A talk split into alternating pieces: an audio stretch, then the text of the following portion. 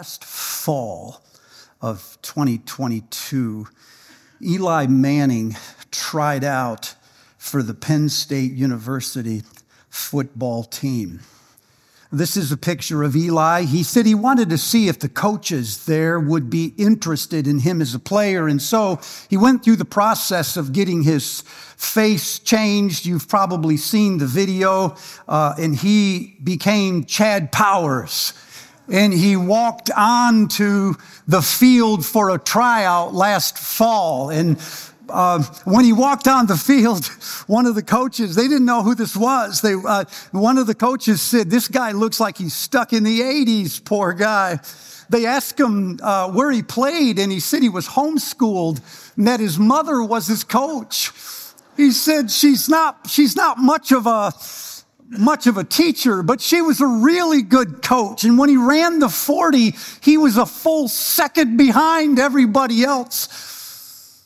And the coaches were rolling their eyes and they were making comments to the players until they started the drills.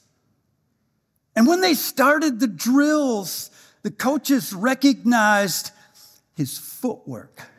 He seemed to know where he was in the pocket at any time. He could move laterally. And then he started dropping dimes on receivers that were 65 yards out. I mean, it was right there. And then he started telling receivers how to run their routes. And then in his words, he started using lingo that no walk on would ever know, but the coaches would know it. And if you watch the video, not now, but later on, it's a charming video. You keep one eye on Eli Manning or Chad Powers, and then you keep the other eye on the coaches and the players who don't know who he is. And there's this moment when they're watching Chad Powers, homeschooled, coached by a mother, move in the pocket. There's a moment where they stop and they start to think, something is up. There's a word for that in Greek. It's called epiphany. When the coaches see the footwork and, and when they hear the lingo and when they see him throw these 60 yard passes, they start to have an epiphany. It means the lights slowly start to come on. It comes from a Greek word, a couple versions in the Old Testament. One epiphino, the other epiphania, comes from the root word phanerao, and it simply means to reveal, to make plain, to appear. And so it describes not only the moment where Chad Powers becomes Eli Manning again, where he takes off the wig and takes off the mustache, it also describes the moment where the coaches and the players slowly start to awaken to they go from wait a minute to what? To no way. To I can't believe it. That whole process, sometimes compressed in a moment and sometimes drawn out for months, is known as an epiphany. Are you there? Well, in the Gospels, there are lots of these. So if you read the Gospels well, you got one eye on Jesus because he's the star, but the other eye on the people that are meeting him for the first time. So for instance, when Jesus turns the water into wine at the wedding feast, it's the MC of the wedding who's looking at the wine and he's thinking, how did you save the best stuff to last? And he's looking at Jesus and he's going, What? Something is up. He's starting to have an epiphany. When the disciples are in the boat in the middle of the storm and Jesus finally wakes up and steps to the stern and says, Cut it out. and the winds calm down and the waves grow calm and the disciples look at one another and say, what kind of man is this? They're having an epiphany. Are you there? When the disciples come to Jesus in John chapter 1, he says, What do you want? And they say, Where do you live? It's a horrible translation. Literally in the Greek, they say, Where are you from? He says, Come and see. They follow him to the place where he lives, and by supper time, Andrew runs and gets Simon and says, You got to meet this guy. I think we have found the Messiah. He's having an epiphany. Well, this is all the way through the Gospels. The woman at the well, come see a man who told me everything I ever did. The paralyzed man by the pool, when he hears the voice that says, Pick up the mat and walk. The boy with fish and loaves suddenly multiplied, feeding thousands of people. The blind guy in John chapter 9, where a person he can't even see wipes his eyes and now he can see. None of them know who he is. Not even after he does this. But when he does these things, the lights slowly come on. They're like coaches looking at the footwork, listening to the lingo. The people on the Sermon on the Mount, he finishes the sermon, they turn to each other and say, Never has anybody spoken like this man. He speaks as one having authority, not like the other teachers. They're having an epiphany. Are you there? Well, here's why I'm going. I think the church in general, in our church in particular, in you, to be more specific, need an epiphany more than you need anything else. And do you know why? Because as I move around and listen to people, I think the church today, maybe you in particular, are a little bored with your Jesus. You're certainly confused, certainly confused, and you're probably fatigued. You're bored because we have so domesticated Jesus that he can't surprise us anymore. He can't say anything that rattles us. We have a category for everything he says.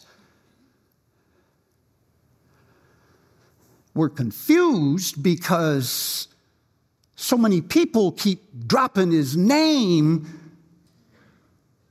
that we don't know who we're finally dealing with. To the progressives, he's a revolutionary. To the conservatives, he's, well, a conservative. And to the evangelicals, he's a personal savior. And to the Catholics, he's the mass. We don't know who he is. And we keep hearing him dropped as an endorsement on special interests and causes. And if you're like me, you're like, man, can we just get the narrative straight? And we're fatigued because we're dealing with all of these things. And when somebody stands up and says, you need to have a fresh encounter with Jesus Christ, that just feels like one more thing to do. Are you there? So, as we launch into this, and we will in a minute, can I frame it in maybe uh, and give us kind of a guide?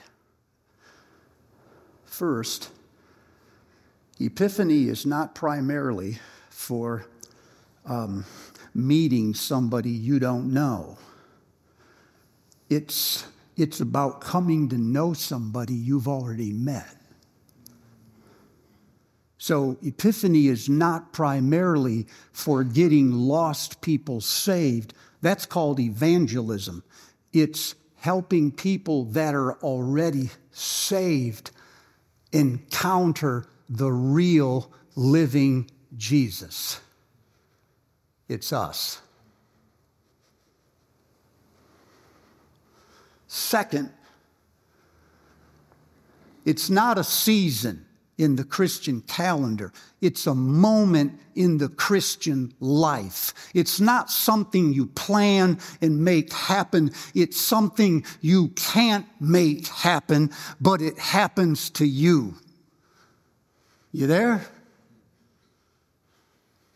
It's a renewal that you can't plan and you can't manipulate but you can't avoid when Jesus presents himself to you in a fresh and meaningful way.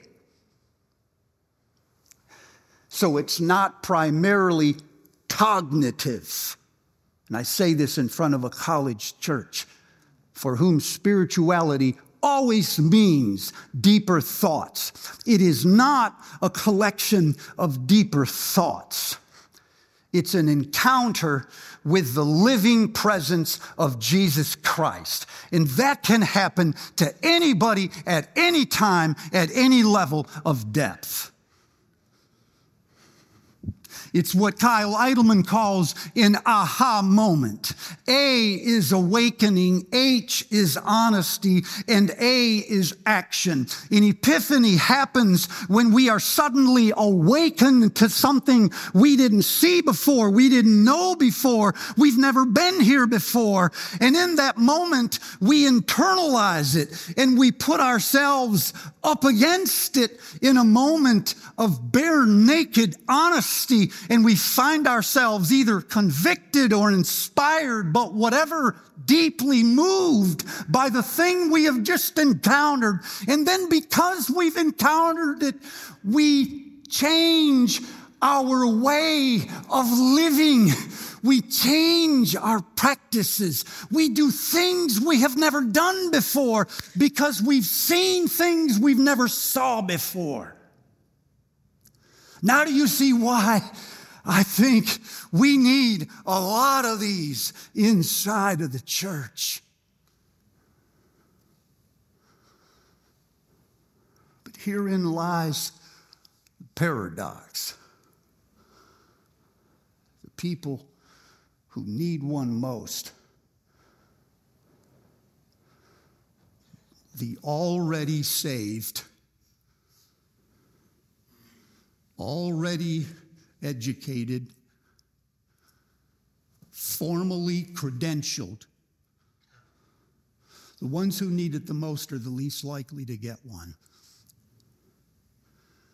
You can celebrate Epiphany and never have one.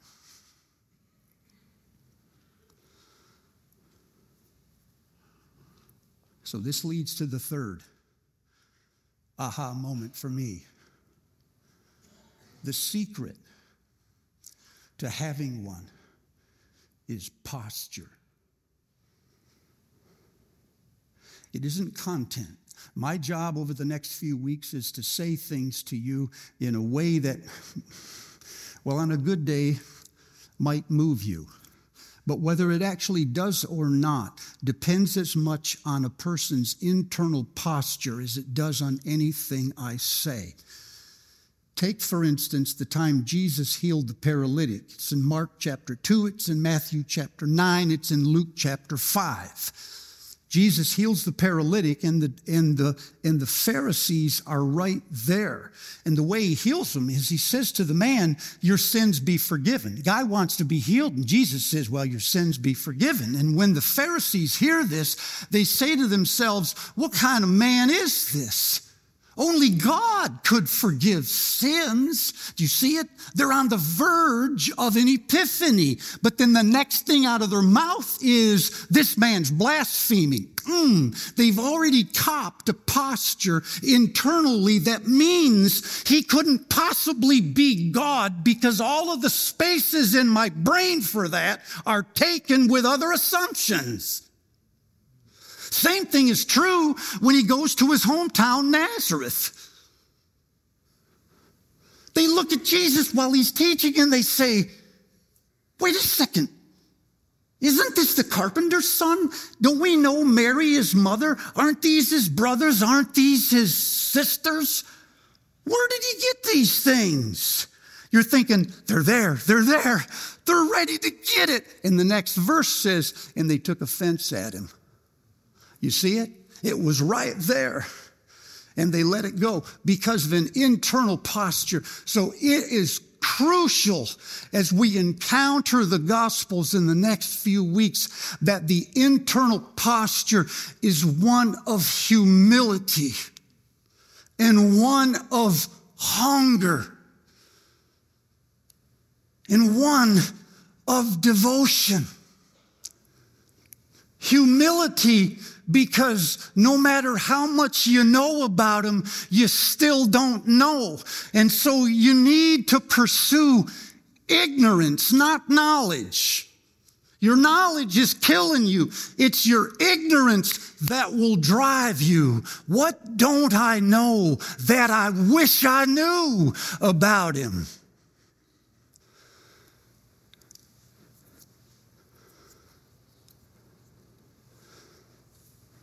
By the way, the brightest people in the room are the ones who pursue ignorance. One looking to answer the questions nobody else is asking. And hunger because you are willing to throw not just minutes, but hours into the pursuit of him. What does he mean? Not what did he say, but why did he say that? In devotion, because you are already practicing what little you know. Humility because you pursue ignorance. Hunger because you pursue it relentlessly. And devotion because you practice already what you know. Are you there? You're quiet today. Are you all right?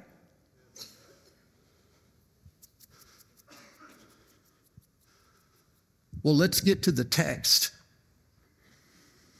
It'll be fast.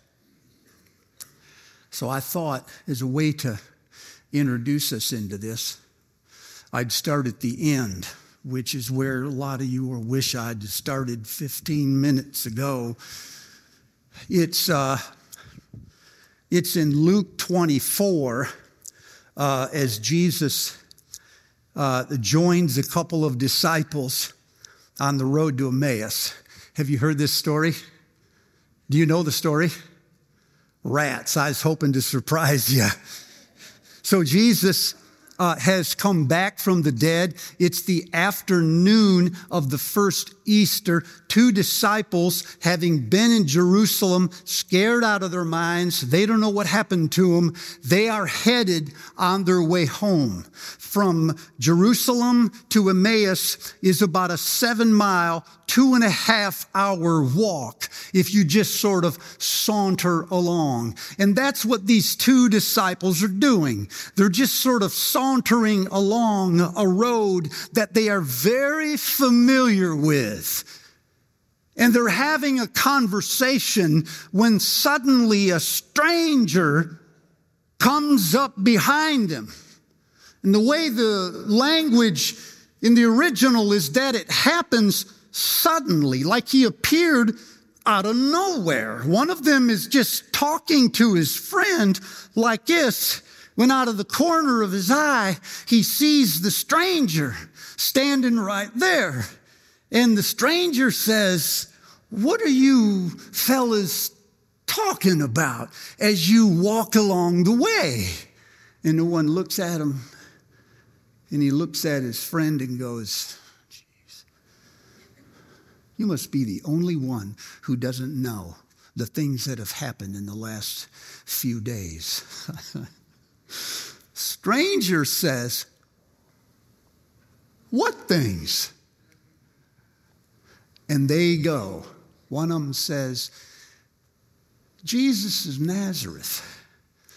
He was a man powerful in word and in speech. And then our religious leaders and the rulers, the government, they, they took him over and they crucified him. We were hoping he was the next king. And then, in addition to all of this, the women, they came and they told us this morning that they'd been to the tomb and the tomb was empty, but there was an angel who told them that Jesus had come back from the dead. And we couldn't believe it. And so we ran like mad to get to the tomb. And when we got there, we saw that the tomb was empty, but him we did not see. And Jesus says, Oh man. That's almost the literal translation. It, it, really, it almost is. The way that that starts in the original language is this, this exclamation or this sigh. He didn't say, Oh, you foolish. And no, no. He went, Oh, man. You are so foolish and you're so slow in your heart to believe all that the prophets have written. Didn't the Messiah have to suffer before he entered his glory? Didn't it have to be this way? Wasn't the glory always in the suffering and not after it?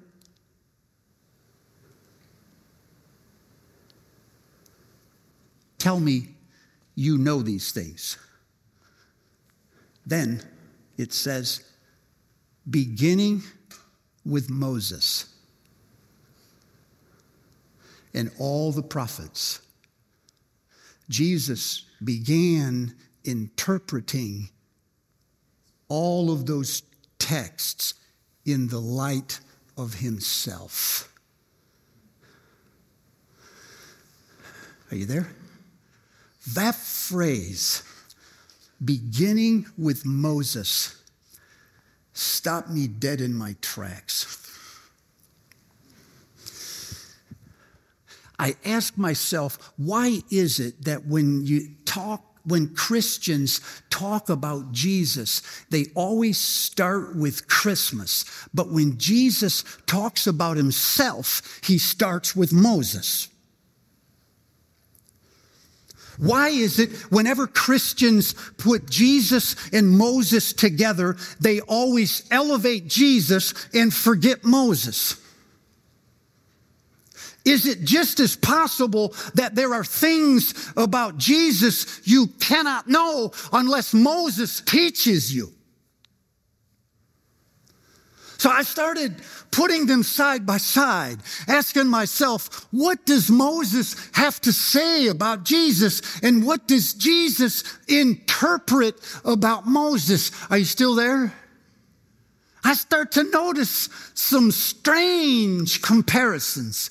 Both of them are born under very well, unusual conditions.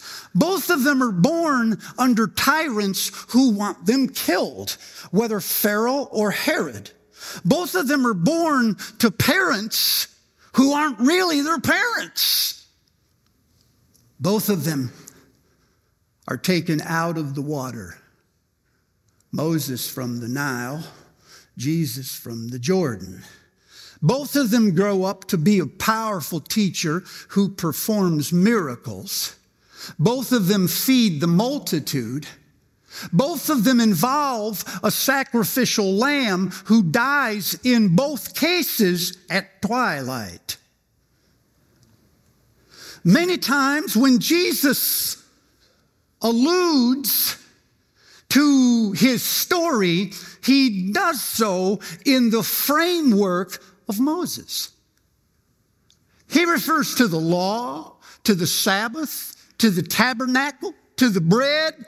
Moses was all of those things. And Jesus simply stepped into the narrative he wrote and lived out his ministry. As if to say, if you've seen Moses, you've seen me. In fact, that is what he said in John chapter 5 when he said to the Pharisees, if you believed what Moses wrote, then you would believe what I say. But as it is, you don't believe what Moses wrote, and so you can't believe what I say.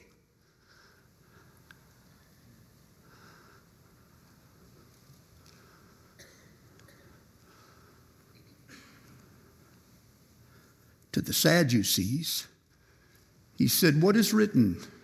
in the book of Moses. And to the Pharisees, he said, What did Moses teach you? And to the disciples, he said, Moses gave you bread, but I am the bread of life. On the Mount of Transfiguration, there are two special appearances one by Elijah and the other by Moses. And according to Luke, Moses and Jesus are discussing Jesus' exodus.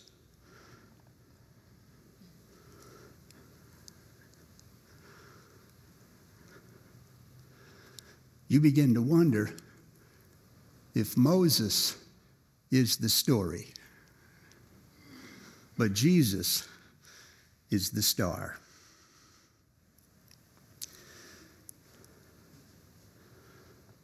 Are you still there?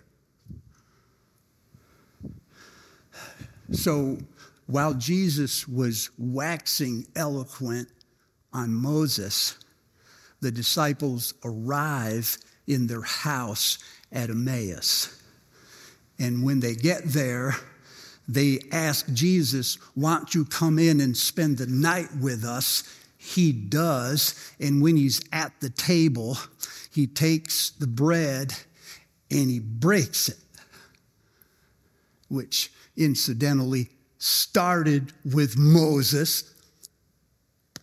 And as he did it, their eyes are opened. Epiphany.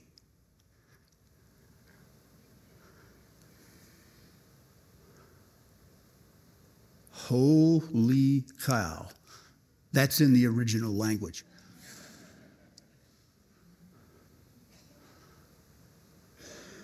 Wait. What? No way. I can't believe this. Their eyes are open and they recognize him and he vanishes from their sight. And they turn to one another and they say, Wait for it, did not our hearts burn within us? Not when he broke the bread, but when he opened the scriptures to us as we walked along the way. Well, that has me thinking a lot about us because I wonder if many of us here this morning are like the two disciples on the road to Emmaus. You're tired, you're fatigued, some of you are a bit bored with your religion. You're overwhelmed, you're confused, and what you need more than anything is to have Jesus open your eyes. You need a fresh encounter with someone you've already met. Like the disciples, you know him, but you need to meet him again in an unsuspecting way. And when you do, you need your own eyes to be opened and you need your heart to burn. Because I think there's a lot of us this morning who are somewhere in between hearts that are tired and hearts on fire. We are somewhere between fatigue and revival. We are tired and we are confused, but we need clarity and we need revival. And this cannot happen by some man made plan to wake everybody up. It happens one person at a time when you encounter him at times you weren't ready for it. Well, what do we do? Posture. Posture is everything. If you are not up to this moment reading the Gospels or reading Exodus, if you'd like, start there. Don't ask yourself, what is Jesus doing? That's obvious. Ask yourself, why is he doing that? What kind of a mind thinks like this? Why are these his instincts? But they're not mine. And pay attention to the characters who come in and out of his life. What are they noticing about Jesus for the first time? What do you already know, but you don't yet believe? And what would it take for you to believe that? To move beyond understanding into comprehension. But above all, as we do this, let us do it with confidence. For Jesus himself said, If you keep asking, you will receive. If you keep knocking, it will ultimately be opened. If you keep seeking, I promise you, you will find. Blessed are the hungry and thirsty for they are the ones who are filled. Blessed are the devout and the pure in heart, for they shall see God.